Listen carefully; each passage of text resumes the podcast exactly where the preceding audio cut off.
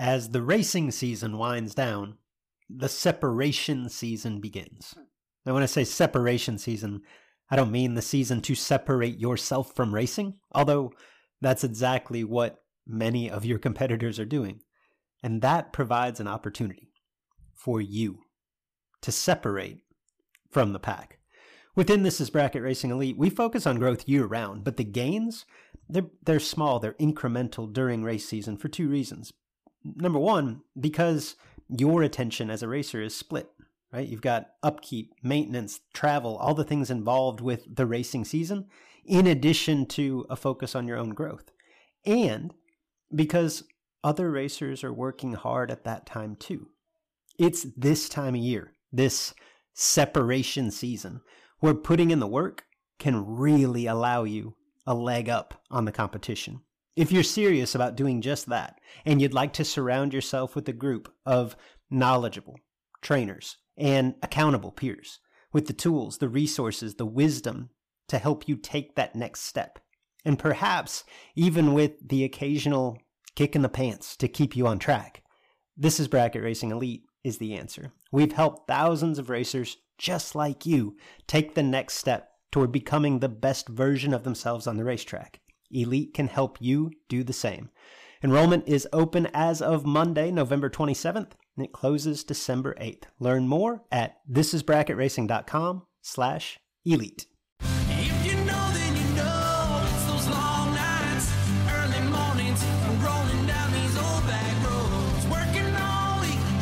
Hello, everyone, and welcome to the Sportsman Drag Racing Podcast with Luke and Jed. I'm Big Jed Jared Pennington. He's Cool Hand Luke Bogacki. If you're a regular listener, thank you for your patronage. If you're new, you'll probably catch on soon enough.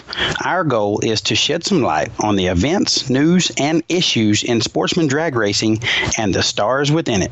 Welcome back, or welcome to the Sportsman Drag Racing Podcast, where we sometimes discuss Stephanie Buston Nass, mm. and Cole Castile. Thought I'd change it up a little bit. Oh, I like it. Yeah. I like it, Luke. Yeah. We've got a big show on tap. We have two of the most prestigious, longest running events on the big dollar bracket race schedule that happened last weekend. We're going to talk about those. And then we've got a third event that paid more than either one of them. We're bracket race heavy this week, big bucks bracket on the docket. We got a lot to talk about. We got a lot to talk about, Luke. As you said, um, it's not a whole lot of events, but there was a lot within those events that are noteworthy and, and definitely um, an opportunity for us to to have some great discussion on the show. Um, but it's the first day of school here where I am. Same, and and uh, that's that is dominating things right now. Um, we need for for our show, we need like pictures of us like on our whatever you know 288th day of of podcasting or whatever and talk about you know what kind of sandwich we like. And have you been seeing all this on social media? I love this first day of school stuff. You know my my, my little girl she's just super excited and talking about how she wants to be a singer and all those things. Y'all do those does bogacki home? You do those first day of school picture things Typically, yes. We, today would have been Gary's first day of school. We're homeschooling again, but yeah, we we, we will do that certainly, right? And, and, yeah, just like you, I love them, and we should. To your point, um, first day of season five, Sportsman Drag Racing podcast. Hold up the banner. Yeah, Jeez. I agree. I agree, but I say that to say this is episode number two hundred eighty-eight. My goodness, whoever would have dreamed we would have 288 episodes of this sportsman drag racing podcast but it's good stuff and just like this week we we get an opportunity to highlight a lot of great performances and a lot of amazing long-standing events. It's what the show's all about. So while it's going to be just a tick short or a tick shorter than normal it's going to be full of great stuff. So look look forward to having everybody tune in. I think you'll enjoy it. From michigan to idaho to oh i o. All that and more but first BJ North.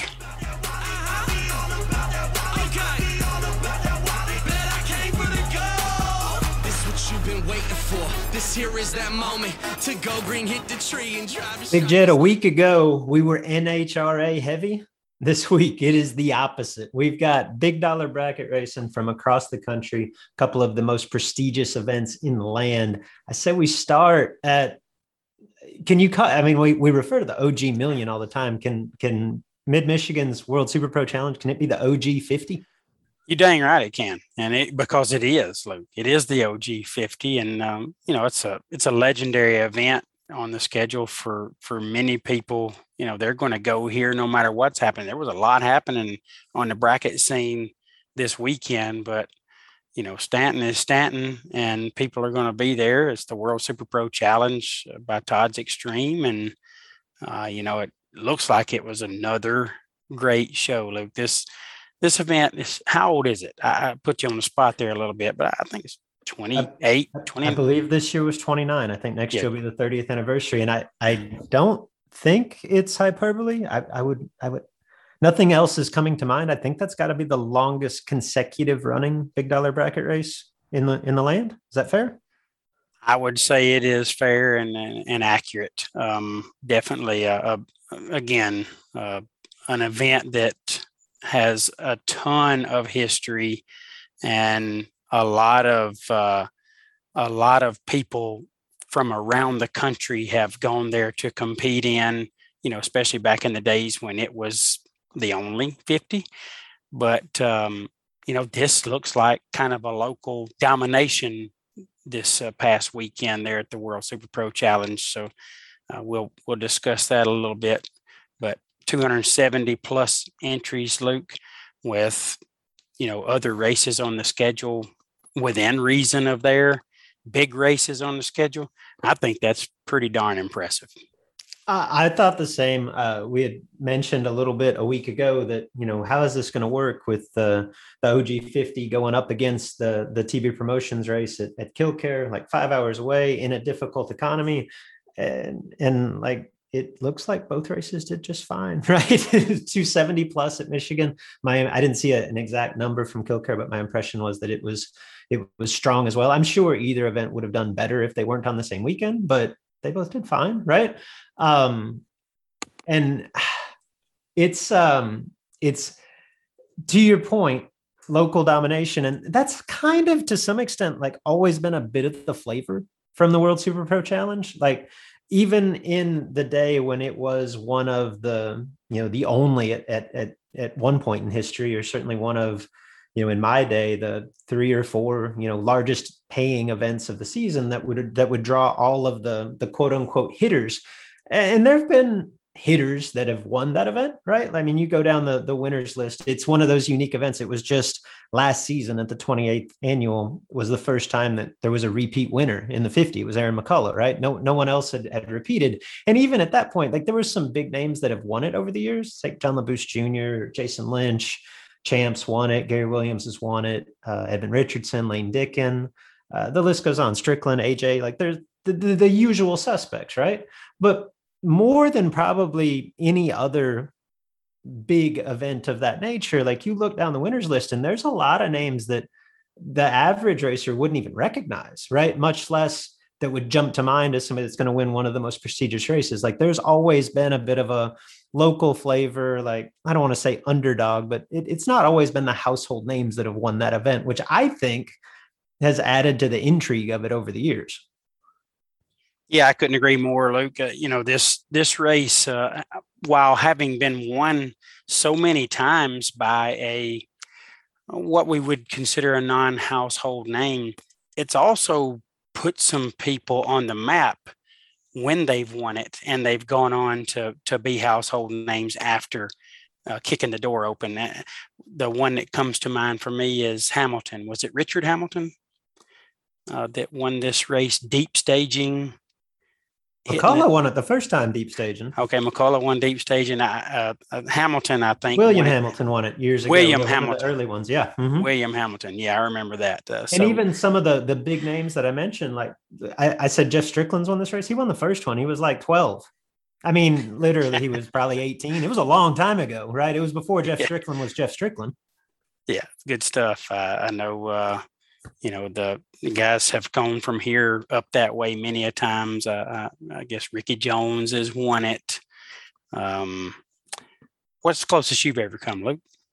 Not close, and I've been a bunch. I got to, I got to maybe six, seven cars one year, and um, eh, yeah, my my, we're gonna go down a rabbit hole here because you asked for a story, but yeah, I uh, I went like eight above to give it back a thou or two in like the quarters, and was I, I didn't get out of my car for like 15 minutes. It was a throw up in your mouth moment, you know, because at that time well, even today, it is 50 grand. or It was nothing to scoff at. But at that time, like that's probably the closest I'd ever been to money like that. And uh, yeah, it was not a good ending. that's, yeah. that's the only time I remember getting close. I went through a stage where it used to pay five grand to win on Thursday. And I was in the Thursday final against all the same knuckleheads, like three or four years in a row. Couldn't get out of third round in the 50. I could win that Thursday five grand. yeah, that would be pretty hard to take. Uh, the the 08 above to be a, probably a few thou behind. It was not one of my finer moments. Yeah, been there. Um. Anyway, we're, we're very in the lead. Uh, what we were getting at was it's not always the household name, and this year more of the same, right?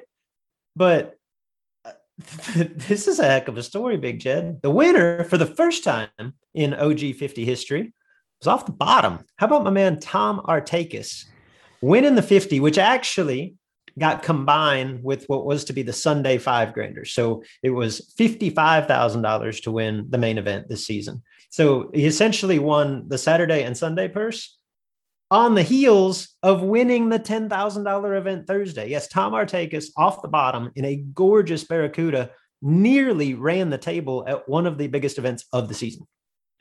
Yeah, Luke, very impressive. Um, as we've discussed off the off air, you know that the bottom bulb racing up there is typically trans brake assisted. Uh, tons of those no box racers up there is kind of where the the class no box come from that part of the country, and uh, obviously Tom Artakis took his trans brake in his beautiful late 60s Barracuda and just dominated. I mean, the man won the 55 grander and the 10 grander on Thursday to start the the week up there. Incredible performance in a in a sea of talent. You know, it's not like Tom worked his way through some podunk crowd. Uh, the bottom bulb racers in that area are very challenging to beat, as you've uh, discussed a couple of times uh, and prior to the show. And then to go out and and enter the the side where they uh, will be using delay boxes and continue to turn on wind lights until you get the last one twice in that weekend. Very, very, very impressive, and uh, and Tom should be commended for that. That that's a that's a dream weekend, Luke. No question. Um, and just to to validate your point, like I don't, I think I talked about this on the podcast what two three years ago. The last time I went to the the OG fifty, I got the bright idea. I just recently got my Vega done, and I'm like, oh, you know, I got a good bottom bulb car again. I'll, I'll run one entry off the bottom at the World Super at the World Super Pro Challenge. And if you'll notice, like I don't really do that anymore. One weekend was enough. Those got that bottom bulb crowd up there was I didn't know a handful of racers in that field that year. I knew Nick Hastings. I never ran Nick Hastings. And the worst package that beat me in four days was like 10 total. Like I don't want to mess with those guys. And that's the same crowd that Tom Artakis just ran. Tom Artakis Jr. just ran over for three days in Stanton. So really impressive stuff. Yeah, as you said, very impressive to to get through the field and and come out on the no box side and finish it off two days. Uh, but there there was another winner, Luke, that was not named Tom Artakis. I know that's hard to believe. By the way, he defeated uh, Skylar Drews in that $55,000 final. So Skylar should be commended as well for making it to the final round. I, I, could only assume Skylar was hitting the top. So come up short to the no boxer there, but still a, a really good day for him. Yeah. Uh, the, the non Tom Artakis Jr. winner was our friend from up north, the Canadian Brandon Barker, Mr. Bracket Life himself coming down, knocking down 10 grand yeah, big day for Brandon and, and the Bracket Life brand, which is getting a lot of traction. So happy for for Brandon get that win. That's a that's a big stage, and uh, not that the Canadians don't get to race their own big stages within their their country's borders. But uh, there is a lot know, of money floating around in bracket racing up up north of the border. I, I have noticed that. You're right. Yeah, they're they're they're getting to race some good races for sure. But I think it's an extra big deal when you come to the states, cross the border, and come to the states and win on a stage like the World Super Pro Challenge provides. So a huge deal for Brandon. Really happy for him and the, the Bracket Life brand that uh, that he's promoting and and the opportunity to to obviously get that some more traction. But you know, put some freaking money in your pocket too to to go back across the border. That's it's got to feel real good to take those Americans back with you. Yeah, 100%. Brandon Barker gets that Friday night $10,000 win over uh, Mike Bohnbright, and that was a nasty final. Brandon was nine, looked like dropped to dead on nine. Meanwhile, in the opposite lane, Bohnbright, uh, two and a Thou under, and both in like what by today's standards are slower dragsters. I want to say that Barker was dialed like 499, Bohnbright dialed 502. And that was a bit of a theme for the weekend from across all across the country. All of these big dollar bracket races that we'll talk about. We had a lot of door car winner winners. And for the most part, the dragsters that did win weren't your typical like 480 or 440, 450 cars. They were slower dragsters. I don't know if there's a rhyme or reason to that. I don't know if the summer heat plays into that, but I, it stood out to me how many quote unquote slower cars had success at these big events across the country throughout the weekend. Yeah, I'd say that's definitely a little um, untraditional these days uh, for for those cars to to be winning the races, but good for them. Like to see that, and I like to see anybody named Bone Bright make a final round. And us get to talk about him because that's a top ten name. I mean, anytime you got Bone in your name, like you know, like Steve Boner, you you should get talked about. So bone bright, those are two great words. Put them together. Um, top ten name for sure. So Bohnbright, he was he was at Byron when I was up there this year. So I should have been paying more attention. I think he's got more of a traditional setup these days. But years ago, I remember Mike Bohnbright at that particular race at Stanton in a it might be the same car that he owns today. It was similar. He's, he's probably a 480, 490 dragster, and he would drive around the water, give it a dry heave and stage. Oh. I don't oh. know if that's oh. still the MO, but that is the way he used to roll. Oh my goodness. If that's still going on, that is even more gooder. That is much more gooder. I would somebody confirm for us if Mr. Bohnbright is just a dry hop and go or if he gets smoke off the tires. So really like to know the answer to that all in all, the, the Ledford family loop just continues to to put on a legendary event. Uh, these guys, you know, 29 years strong.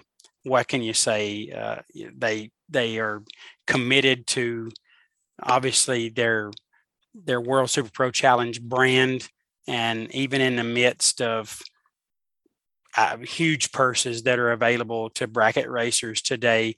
Not that fifty thousand dollars isn't monster because it is, but they've stayed true to what their event is and what it always has been for 29 years, and it's still a must do for the bracket racers, certainly in the area, but from around the country. So good for the the Ledford family. Really happy to see them have another wonderful show up there. Dude, that race is so much fun. Like I, I can't speak to this season. I wasn't there, but the the atmosphere there. I was actually talking about this with some friends this weekend, and, and the Ledfords, I think, are a prime example. Like it is so refreshing to go to an event or a racetrack that is either uh, um, hosted by or owned by racers because it's just a whole different vibe. And that is 100% what you get when you roll through the gates up there at the Mid Michigan Motorplex. I do have a uh, an impromptu trivia time for you, Big Jed. Oh, I love these. So Tom Artakis Jr. with his win again of the the combined purse 50 grander, he's actually he knocks down the the the World Super Pro Challenge 55K, which I might be speaking out of turn. In, in, in 29 years, there might be another uh, example of purses getting combined, but I, I don't recall that specifically. So I'm going to say that Tom Artakis Jr. takes the biggest check from Mid Michigan Motorplex and specifically this event ever, with the exception of one man who got paid more for winning this event than Tom Artakis Jr. Oh, you know, I don't really know um, all of the winners of this event, but I don't know. I'm going to say Ed Nemec. Sorry, I muted myself. I was trying to look something up just to verify the year. Nemec has won this event. He yes, got 50. He there was a year. I'm trying to verify the year. I'm going to pull up one of the flyers. I'm going to guess blindly, and I'm probably wrong. I'll say 2002. This race paid 100 grand one year. They tried it one time.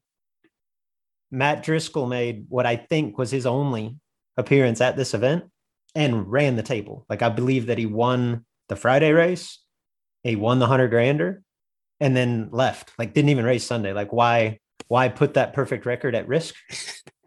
and has never been back. I believe I, I'm 99% sure that's true because I remember asking Matt at one point, like, hey, when are you going to go back to Stanton? Like they run that 50 every year. And like, I don't think you ever lost there. And he's like, why would I go back? Like, it's not like, like it can get any better. Never been back. You know, that's kind of a good point that he's making. Um, you know, kind of take the John Elway approach, just win it all and go out, you know, give it up. But uh, that you said paid a hundred grand one year. So that would have to be some kind of anniversary. And if it was 2002 ish, you know, that was probably right around the 10 year anniversary of the event. So that was way off. Sense. It was way off. Driscoll did win 100 grand, 1998. 98. Okay. Wow. Yeah. You missed that by a whole four years. I mean, think about that. That was the, that was the fifth year of the event. Think about paying a hundred grand to win guaranteed in 1998. Wow, that is guess, huge. Yeah, right. Was it the first million was that same year?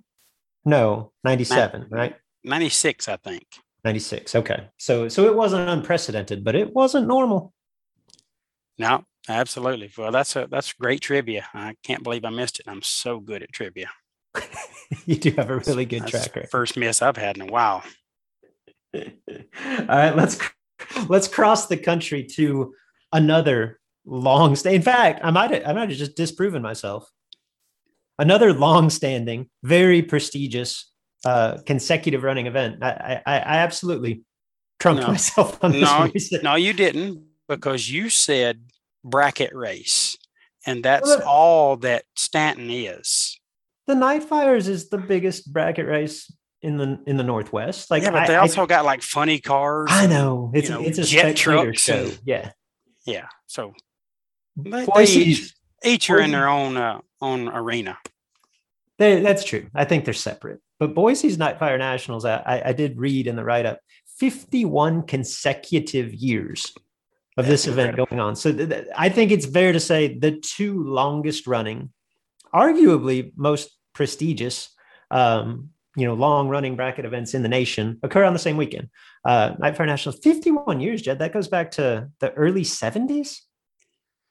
That's before yeah, big well, dollar bracket racing was a thing. Maybe maybe the the bracket racing portion hasn't always been a part of Nightfire because it seems like that's way before the time of having you know bracket races worth going to. But what do I know? I wasn't even born.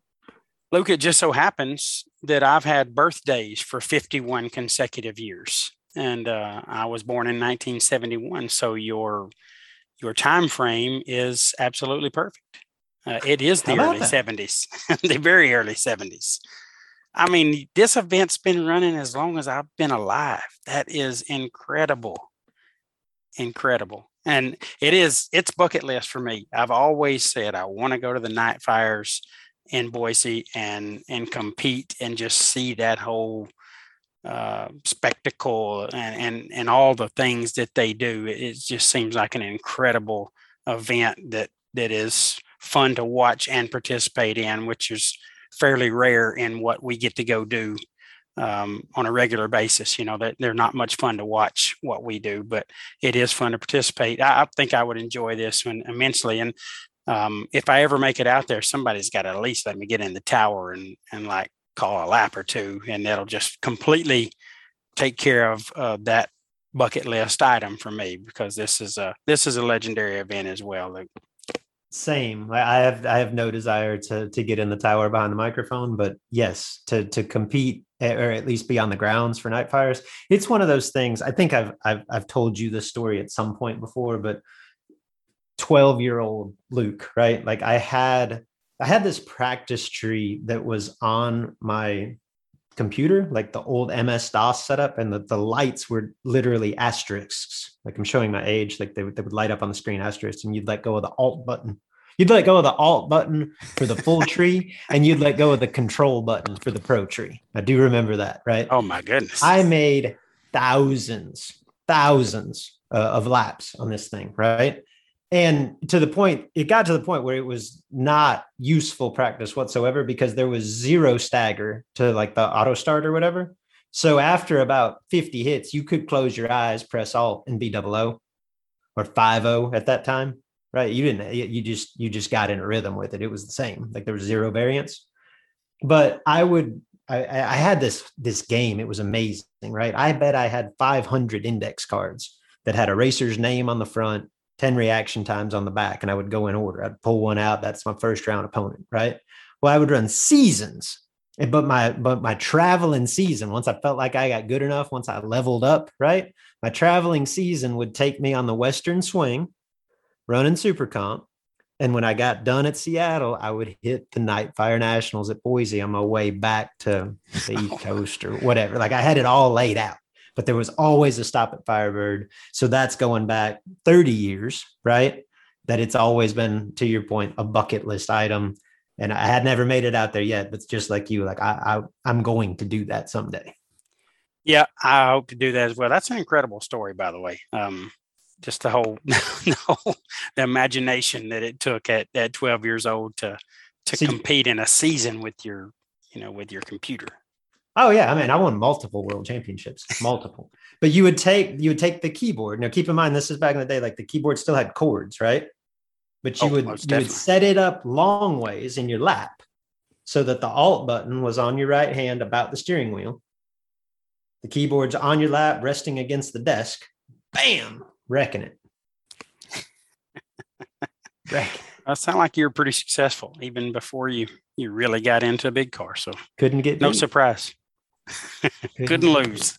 All right, so back to Nightfire Nationals, circa 2022, and th- this one actually comes with a great story because I just assumed coming into this, the story is Race Kid. And first off, Race Kid's story is worth telling, but Race Kid wasn't the story.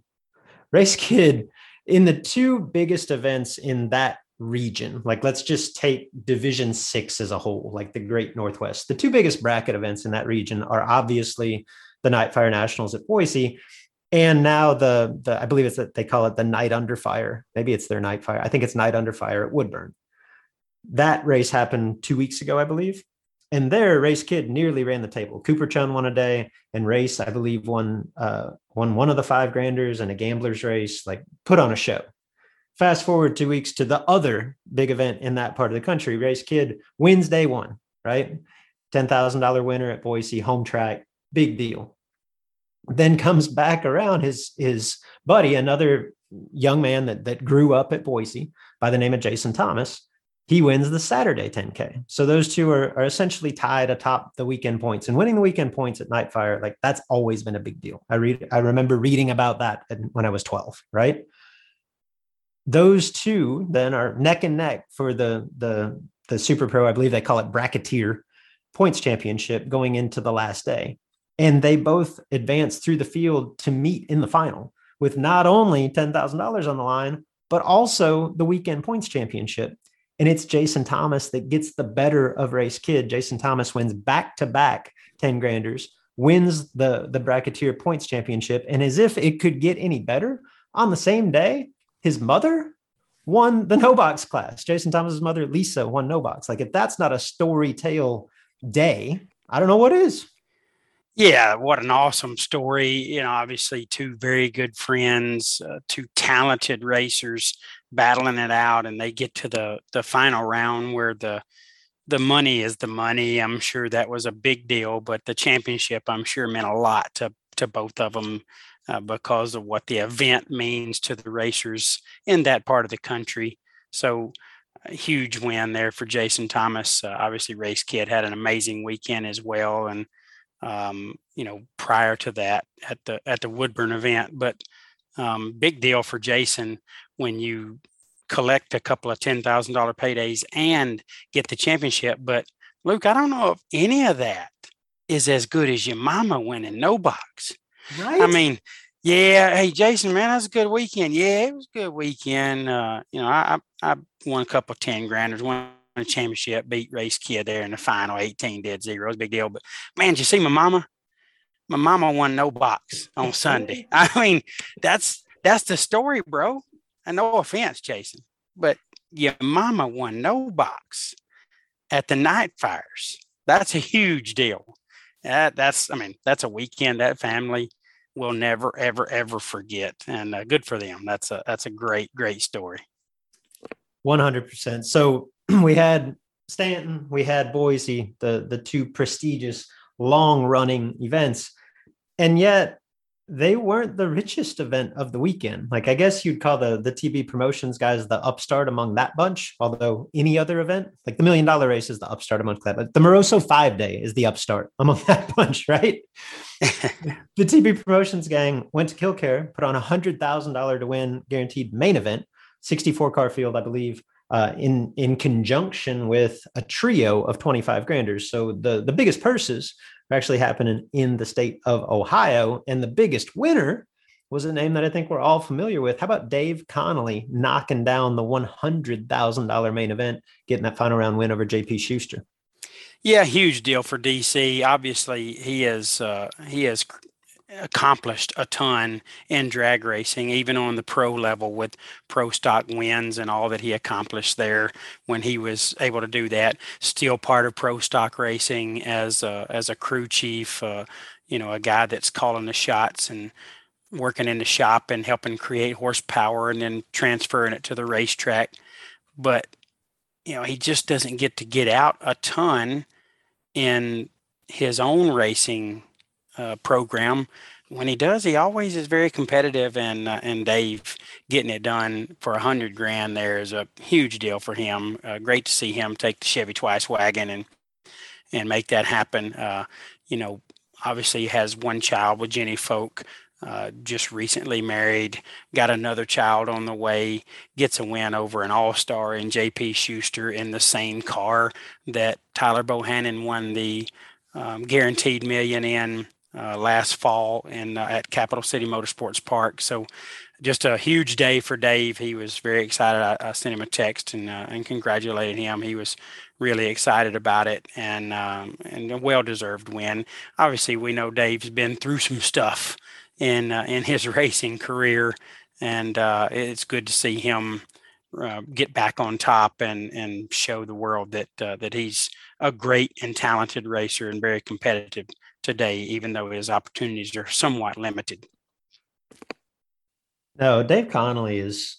You just watch him in a race car. Like I, I, I, I hate to to belittle the the work that goes into being that good, but I look at Dave as a as a quote unquote natural. Like that dude can just get in anything and look like it's complete second nature like look at home i actually it's kind of ironic like the one racer that i can think of that i would compare him to in that regard is actually one of his best friends and Jeff Strickland. Like Strick makes everything look easy, right? Dave's very much the same way from pro stock to dragsters to door cars to super classes to he ran super stock at one point. Like eh, whatever he gets in, he seems to excel. And just eh, to your point, for as little as he gets to race at, at quote unquote our level these days, he's always deep. That that Chevy two wagon this season, I think he's been in a couple of ten thousand dollar to win finals down at Bradenton. Uh, he made his way up to the SFG 500 and and didn't win a day, I don't believe, but was deep every day, right? And just uh, and then to to cap that off here with the, the hundred thousand dollar victory, um, no surprise, but at the same time, like for someone that gets to to race at this level maybe a half dozen times a year to continue showing up and and roll into final round or deep rounds with the on, on the biggest stages that we have to offer, it, it just speaks to that immense talent and obviously the work that he puts in as well. Yeah, very well said. And that was a great comparison between he and Strick. Both of those guys are, are their mind is able to slow the the race car down and and see things and and think about things at a very fast pace while still processing it at a normal pace. It's really impressive what they're able to do. You know, I, I, talk to those guys and they go fast. You know, they've got some fast stuff. Obviously, Strick does. you hear him talk about a pass that was, you know, like four flat in the eighth. And like, yeah, you know, when I let go, I didn't really think I got it. And then car left and I thought, well, it left good. And I really think I can, you know, go a couple under like I'm planning to do. And I wasn't catching him like I thought I should. So I thought if I do catch him, I'm going to set it down kind of late and quick. And, you know, it's like it takes them a minute to tell you about a four second run. And that really, all that stuff really happened in their head because they just process it so well and and slow the race down in their head. And that's the kind of guy Dave Connolly is, and certainly Strick as well. But Luke, that again, huge deal, and congratulations to DC and JP. But um, the the big story, as a lot of people would would say, was the 50k, which was 225s combined. The 50k final round is getting a lot of traction on social media for good reason, and that was between uh, Troy Williams Jr. and Jeff Serra. And I, I know that uh, that you saw that video. Uh, really an odd sequence of what all took place there, but uh, a remarkable and incredible moment in racing for for two guys with that kind of talent and that kind of history to to be racing one another for 50 grand. But what happened really when the tree came down was was the story. Yeah without question. And i guess like a little bit of backstory first. Troy and, and jeff serra are very close right? And, and we're all familiar with what Jeff and his family have been through in the in the recent months with the passing of his of his younger brother Sean. Um, so so with that kind of as the the backdrop, they these two meet up in the final. It's it's Jeff's first big uh, uh, you know appearance since that time. And to your point, Jed, for those for anyone that hasn't you know seen the video or, or read the story, um, Troy stages for the final round. Jeff's pre-stage, bumping in, bumping in, bumping in, bumping in, and and gets timed out, like legit timed out. Tree drops red for Jeff, and and Troy's win light is on. Tree comes down, and in a in a in a reaction that was very reminiscent to to his brother Gary Williams, uh, opposite Kevin Brandon at the Million Dollar Race almost two years ago, and we we talked about this at length here on the show. There was no hesitation. There was no yes, I won. Like, go ahead and let the truck launch. What there was zero hesitation. Troy rolled through the beams, backed up. You see a motion over to Jeff, like, no, I'm not winning that way. Let's do it again. Let's try it again. And and the pair restages, which in and of itself got a bit awkward. We can talk about that too. But they, the the point of the story is they restage and run the race, and and Troy wins, you know, straight up to to win that 50 grander. And just we can talk about the the sportsmanship aspect of this. We talked about this a little bit off air. What I think is most impressive uh, on on Troy's end is exactly what I said about Gary Williams doing this in the same truck, by the way, opposite Kevin Brandon at the Million. Is forget the sportsmanship angle of it. Like I think a lot of us would think eh, after the fact, hey, I don't really want to win that way. Like let's do that differently to what was most impressive for both of them in both instances is the presence of mind to immediately without hesitation go no no not like that. That's not the way this is going down. Let's back this up and do it right. And i just i would speaking for myself i don't know that i would have the presence of mind to do that. I think i probably let go and let it hit the tires and maybe 60 feet out maybe 330 feet out i'm like oh man that's not that's not how we do it. But at that point it's too late. It's over. The only way to actually you know rerun so to speak that race is to do it exactly the way that they did it. And i i don't think we could give them enough credit because regardless of intention there's not many of us that would have the presence of mind to say immediately nope not like that. Let's let's back this up and do it right. I don't think that I would uh, be able to process it that quickly, Luke. I do think that I would be half tracked before I even realized what happened, and like, oh man, that's I hate that, but you know, hey, just won a 50 grander, so I'll be okay. Uh, but Troy, obviously, with the history that he's had and what he's accomplished in the sport, and Jeff as well, both of them have accomplished a ton, way more than than most will ever even dream of doing. Uh, to process that like Troy did that fast and say, "Nah, let's let's back this up and do it again." I, it's truly incredible. I I texted him and congratulated him on the win, and um, told him, you know, it was it was sportsmanship in class at at an extremely high level, like it's unmatched, except for what Gary did at the Million two years ago. Both very very similar instances uh, and, and tremendous sportsmanship with between the both of them. But I guess to me, the the mad respect was for how he processed it so quickly, and and then you know backed up and gave him an opportunity. Not only that, Luke, he was perfect day at eight.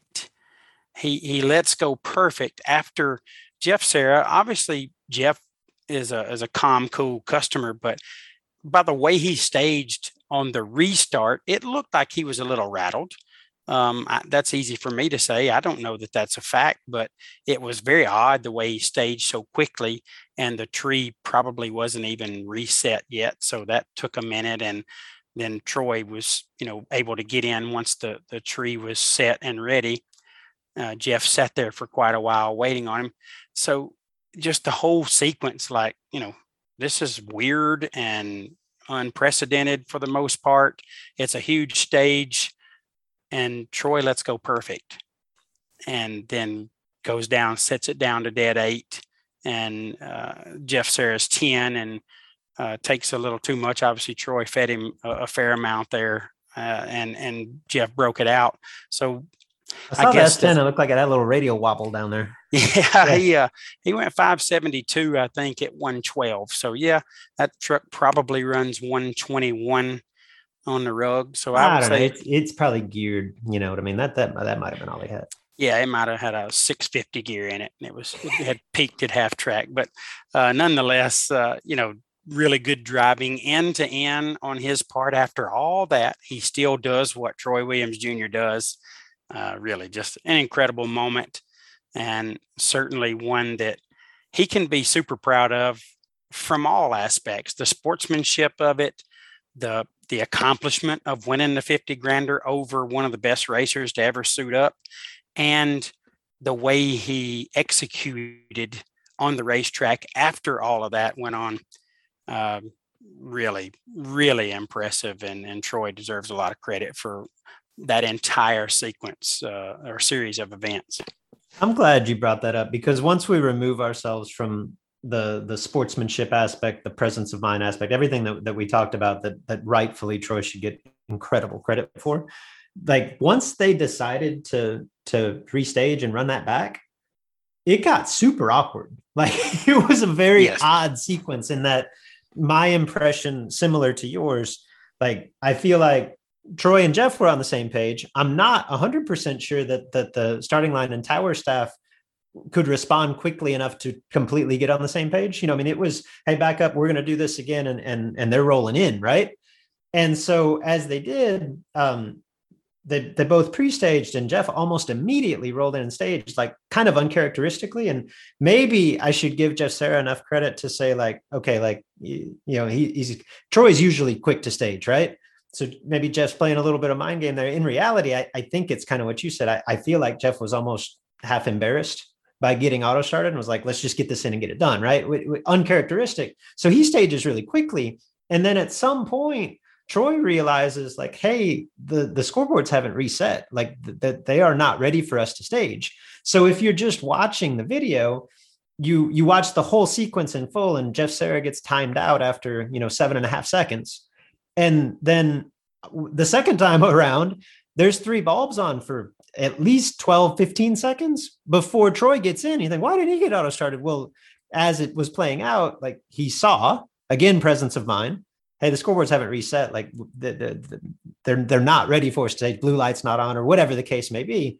And as soon as that resets, he goes ahead and gets in. Well, at that point, Jeff Serra's been sitting there staged. Like I, I, I assume he realizes what's going on, but it's a lot to process in the moment. And I'm watching this transpire and I'm thinking, there is no way either of them make a good run. This is a mess. And Jeff's 10, Troy's perfect. Troy drops to dead. Like it, it was just one of those, it speaks to the the professionalism and the talent in those two lanes at that given time. Like there's I, I don't think there's many racers that would put up a representative run at that point, and those two did. Yeah, very good point. Just the, the entire uh, series of events and and to for both of them to go out and execute in the end to to get a, a, true winner of the race. You know, it was a it was a good, fair, solid race, and Troy got the win uh, with with his excellent execution. Um, just a, a, really huge moment, and uh, again, congrats to to T Rock for accomplishing what he did. You know, Luke, that was that was awesome, but it was also just a little bit different because Jeff Serra was there in a door car.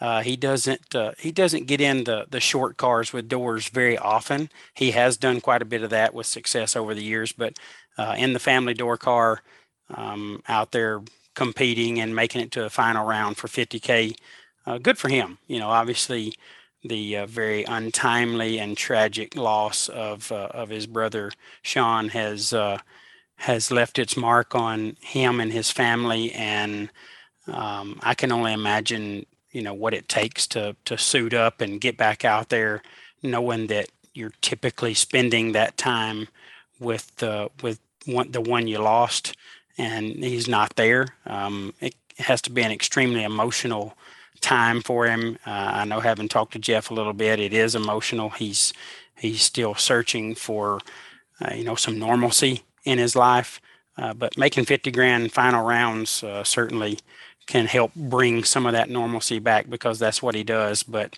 uh, doing it in the door car and on that stage, uh, he should be commended for that. That's uh, that again, just as a testament to his talent and and what he is uh, able to to fight through right now to to go out and and do what he and his brother love to do together. Yeah, I was really happy to see Jeff in that final, and and I think it's one that uh, you know we, we see two months ago we see Jeff Serra in another final and don't bat an eye. This one obviously meant a little bit more. Um, really cool stuff. Other winners from the weekend uh, up at Kil-Kare. Steve Collier started the day off, uh, started the weekend off, ten thousand dollar win off the bottom. My man. Yeah. How, how about Collier? Like he's one of those guys that the the no box crowd certainly is aware of his talents. Like I watch that dude make runs and and I'm surprised he doesn't win more. Like that dude is nasty he does win a ton, Luke. I don't. I think that uh, Steve has a tendency to just go where he feels like he's going to enjoy himself the most. I don't. He doesn't chase the money per se. Um, he has uh, recently um, left his normal nine to five and uh, is basically racing for a living right now. So I think we're going to see Steve uh, go out and chase these these bigger events a little bit more, at least for the foreseeable future. Um, unbelievable talent. He is uh, he is one of those guys that just nothing rattles him. He definitely owns whatever few mistakes he makes. He'll just flat tell you he don't make excuses. Yeah, I just flat messed that up and should have done this or should have done that, which I have a ton of respect for because he's a winner and and sometimes winners can tell you why they didn't win and it can sound like anybody's fault but their own steve owns everything and just when something uh, we had a, a rough moment at uh, at our labor day event last year um the you know just a timing system glitch and and something messed up and he was um as calm and cool about it as you can possibly be and it forced a rerun and i i've never never seen a guy just handle himself the way steve does in huge moments so calm and cool and all that just transfers to the racetrack and he does what he does and big win for him huge deal for brandon taylor i think brandon was there racing the the bloomfields equipment. Um, obviously, with the event being in Ohio, I think he just rode up and raced some of their stuff. Uh, Brandon made that pay off early. Where's Where's Brandon Taylor from? Oh, he's from Alabama, Luke. Oh, I, I, didn't want to mention that because he ran it up, but um, we'll still we'll still make sure everybody knows Alabama's got the best racers. I mean, that was in Ohio, so the chances of an Ohio winner uh, should have increased there, and it did. But I mean, he was probably the only guy there from Alabama, and just practically, you know, dominated that first 10 grand. So good for BT. I'll circle back on Steve Collier, also from Ohio. It goes it goes against my religion to some extent to sing the praises of of an oh, Ohio yeah. racer. But with Collier, like I don't I don't want to bestow this type of, of, pressure on on anyone because it's it's unfair to compare anyone to to Nick Hastings. Like you've said yourself, the best bottom bulb racer ever, not currently ever, right? And and it's probably not close. Collier's got a lot of those qualities. Like watching him reminds me of watching Nick uh, again, like I don't want to hold him to that standard, but I'm really excited to hear that he's going to be on the road a little bit more and showcasing his talents because my guess is that we're going to be talking a lot more about Steve Collier in the months and, and weeks to come.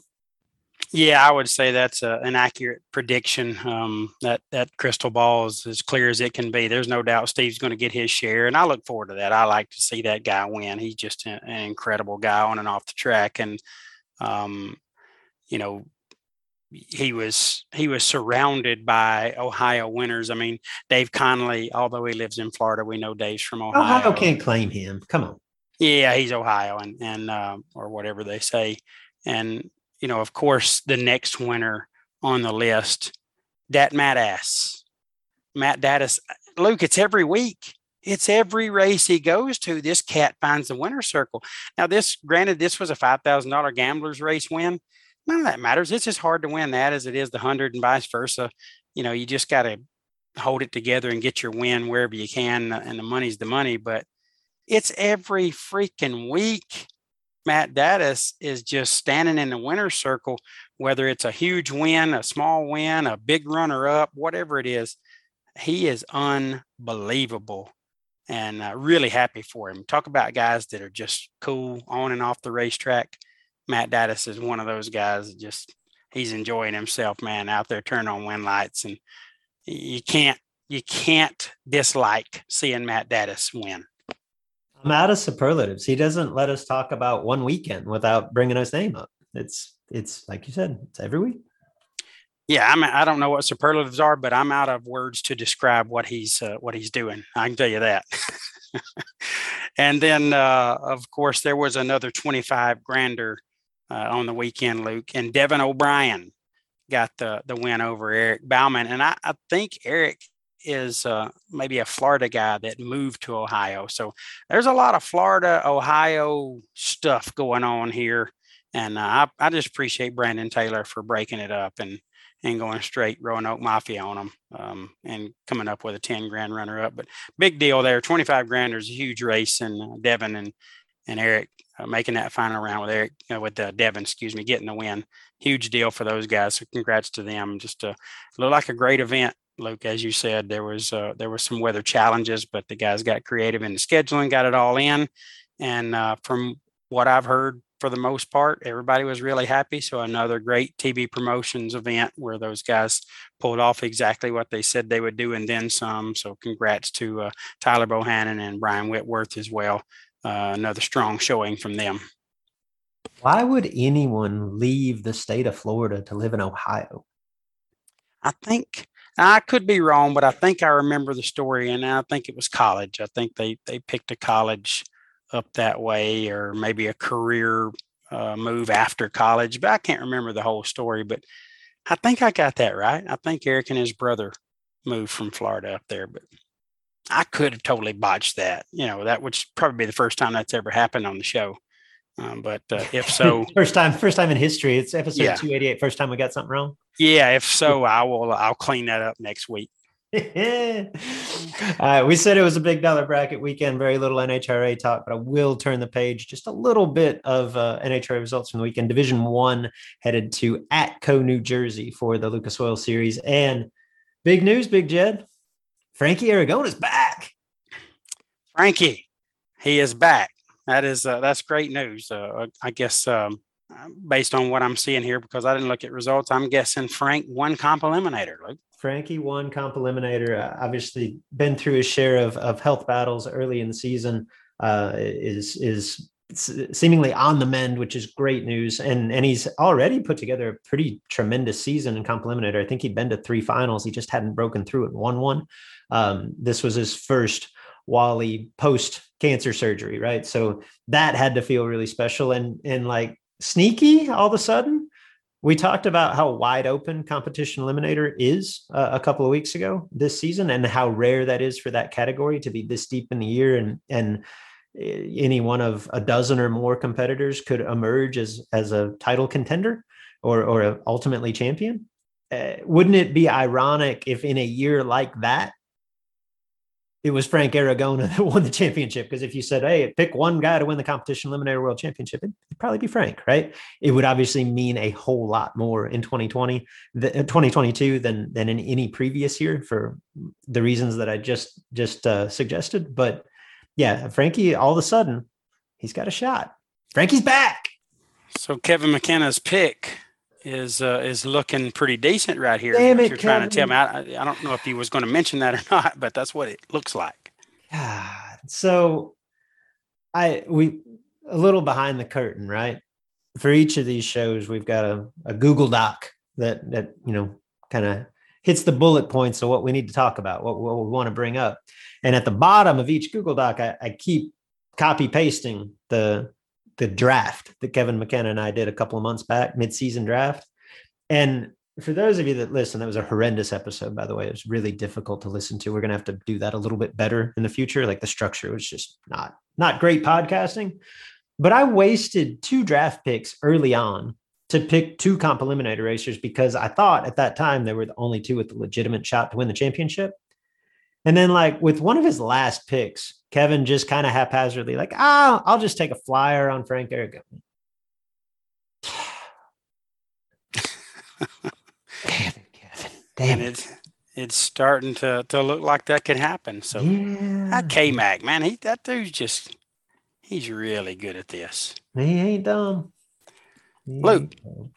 Super Street was uh was speaking of 50 granders. No, yeah. they did not. They did not pay fifty grand in Super Street, nor will they ever. But um, a recent fifty grand winner from the uh, a, from the um, Harrington race at uh, at Numidia is Kyle Bigley, and Kyle takes the uh, takes the old man's Firebird, which is pretty badass ride by the way.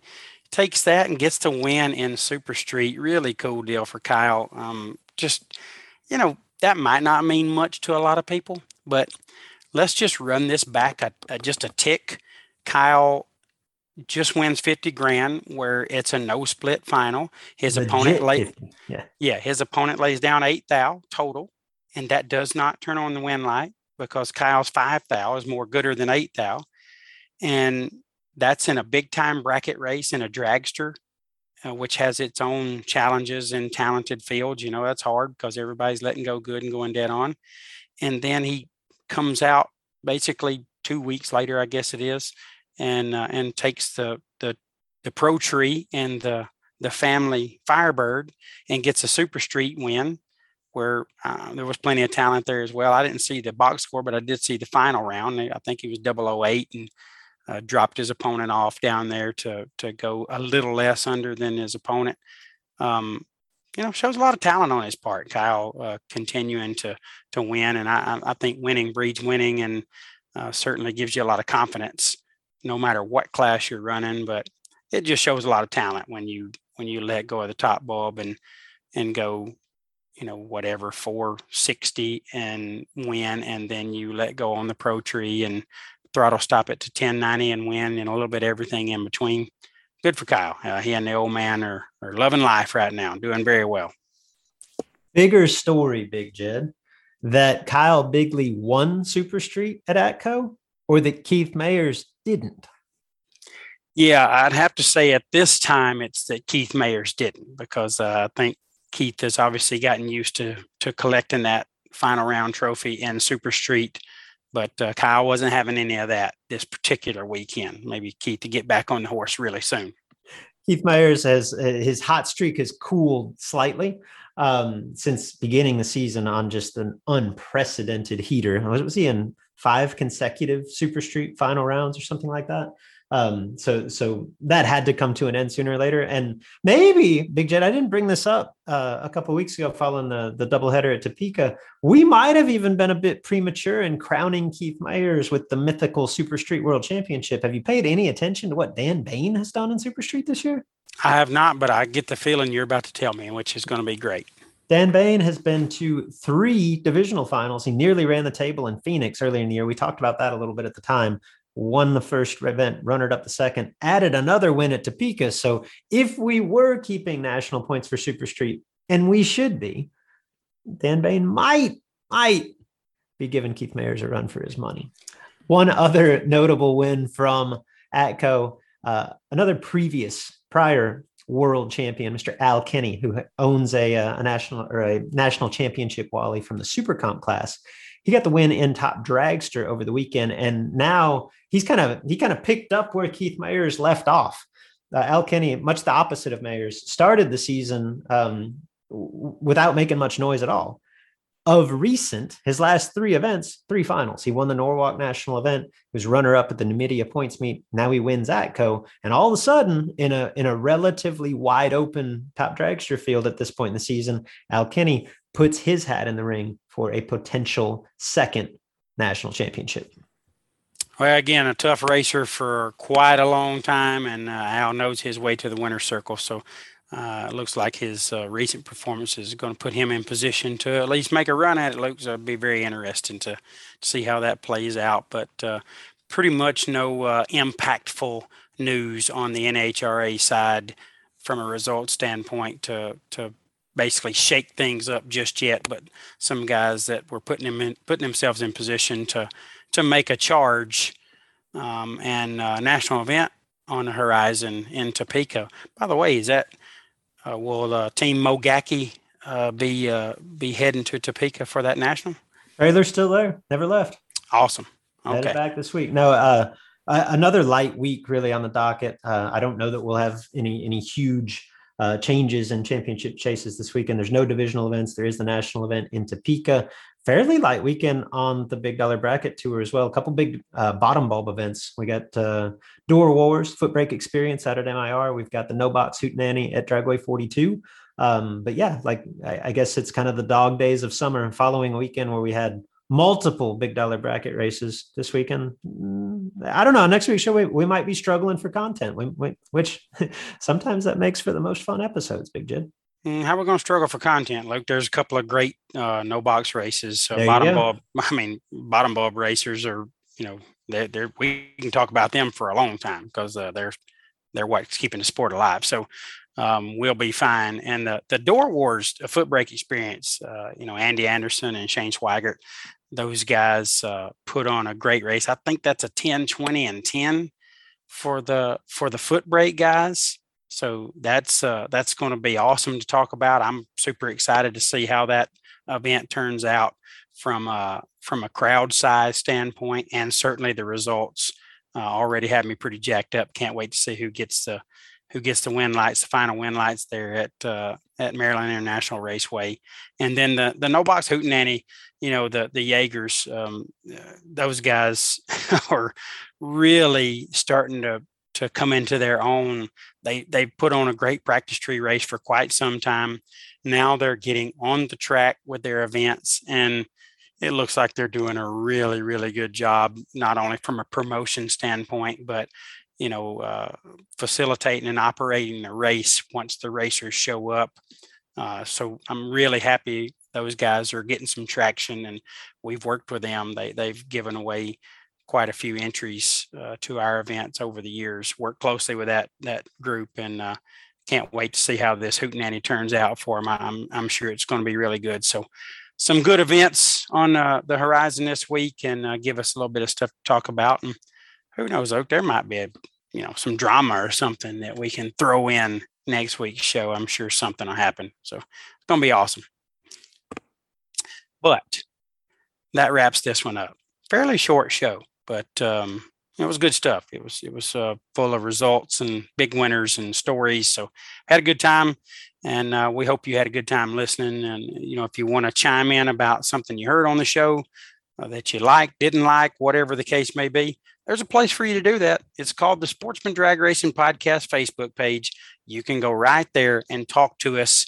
You can do it publicly for everybody to see, or you can do it privately through private message, and producer Mark will intercept that baby and run it back and, and let us know what uh, what you had to say. But either way, we'd love to hear from you about any of the subjects on this show or any other show that you were listening to that uh, that you might have some some uh, chime in in you that you want to discuss with us. Luke, it's shout time. Shouts to Bone. Shouts to Bright. Shouts to Bone Bright. Mike. Yes. Mike Bone Bright. Shouts to Dry Hops. Shouts to Trivia Time. Shouts to Matt Driscoll and Mid Michigan Motorplex. Shouts to 29 years of the World Super Pro Challenge and 51 years of the Nightfire Nationals. In fact, this is just reminiscent. So our, our local our local track announcer here at, at the famed I-57 drag strip, he gets excited about things like this. So as an example, when my wife with her 460 dragster runs another four second dragster, Mark, our announcer, he gets fired up. And it is not two dragsters in a time trial. It is a 300 mile an hour combined pass because you've got Mark, so good. 150 mile per hour dragsters side by side. So yes. if you combine these two prestigious events, you got 80 consecutive years of big dollar bracket racing. Pretty impressive stuff. Shouts to Mama Win and no box. That does not happen every day. Oh, that's pretty cool. Stuff. And then just on a side, I'm gonna shout out Tyler Weed. So we don't spend much time talking about junior dragster racing. We won't, but I'm in it. Like I'm living it, right? Some of these junior kids are unreal. So it was uh, close to a year ago. I talked a little bit about Tyler's younger brother, Carson, and just waxed poetic because I said, this kid's the next Peter Biondo. Well, he gets it honest. His older brother's really good too. Tyler has has won a bunch. He was Western Conference final champion a year ago. Um, like no stranger to the winner circle. But this kid, the last three weeks, you talk about a heater. Like this puts Keith Mayers to shame, Big Jed. My man Tyler Weed, 13 years old, since he left Bristol, the Eastern Conference Finals, what, three weeks ago, where he didn't win. And that obviously pissed him off. because in the three weeks of racing since, my man has won six events, doubled up every weekend. Best I could figure in talking with Tyler and his parents uh, after his double up win at Cordova over the weekend. Best we could come up with since leaving Bristol, my man is 30 and 1 on the racetrack. One loss in three wow. weeks since six event wins, and the nature in which he went about it. So the the the one the second race that he won in Cordova is uh, they call it sportsman, like it's an all run, and and Tyler is still in an 890 car, so he's getting chased quite a bit, you know, running faster cars and and older kids, right? Tyler was 26 in the final, which was his worst light of the event of that that class, you know, seven eight rounds, whatever it was it wasn't just his worst light, like it completely ruined his average. My man was five or better four consecutive rounds. Holy cow. Yeah. It, That's talent. It's impressive stuff at, at, any age, much less 13. So, anyway, junior dragster bit for you. yeah definitely sounds like Tyler Weed is smoking the competition, Luke. Uh, he is he is lighting them up for sure, and he's definitely on a roll. So good for Tyler. Tyler, keep it going, my man. Great job by you, and uh, I'm sure we're going to see plenty more from you, kid with that kind of talent. We'll uh, we'll have a lot of success in our sport, um, guys. If you like to tweet, and by God, I am a tweeter from way back. I've I've sent three or four this year alone. So if you like to do that like I do, tweet us. We're right there on the Twitter. Luke is at Luke Bogacki, B O G A C K I. I am at JP11X. Love to hear from you early and often there on the Twitter. And uh, please reach out to us if you if you like to communicate that way. That wraps us up. Thank you for tuning in to, to this week's episode. Thanks to our sponsors for everything they do for us. Please use them every opportunity you get and uh, and tune in next week because we look forward to talking to you real soon about more sportsman drag racing.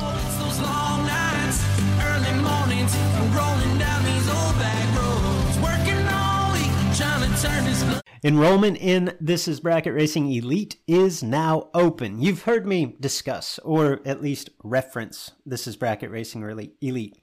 It is the premier offering of our website, thisisbracketracing.com.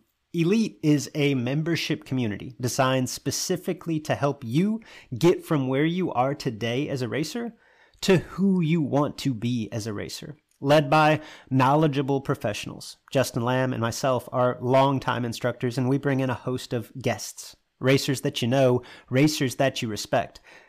Led by knowledgeable instructors and surrounded by supportive peers that are ultimately striving for the same goal in their own unique way.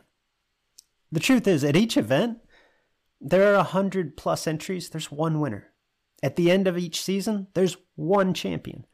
That feeling, not so much the money, not so much the trophy, that feeling of achievement, that sense of accomplishment, that tip of the cap from your peers. That's why we do this. You can dream of that feeling all you want, or you can take action, take steps toward becoming that racer.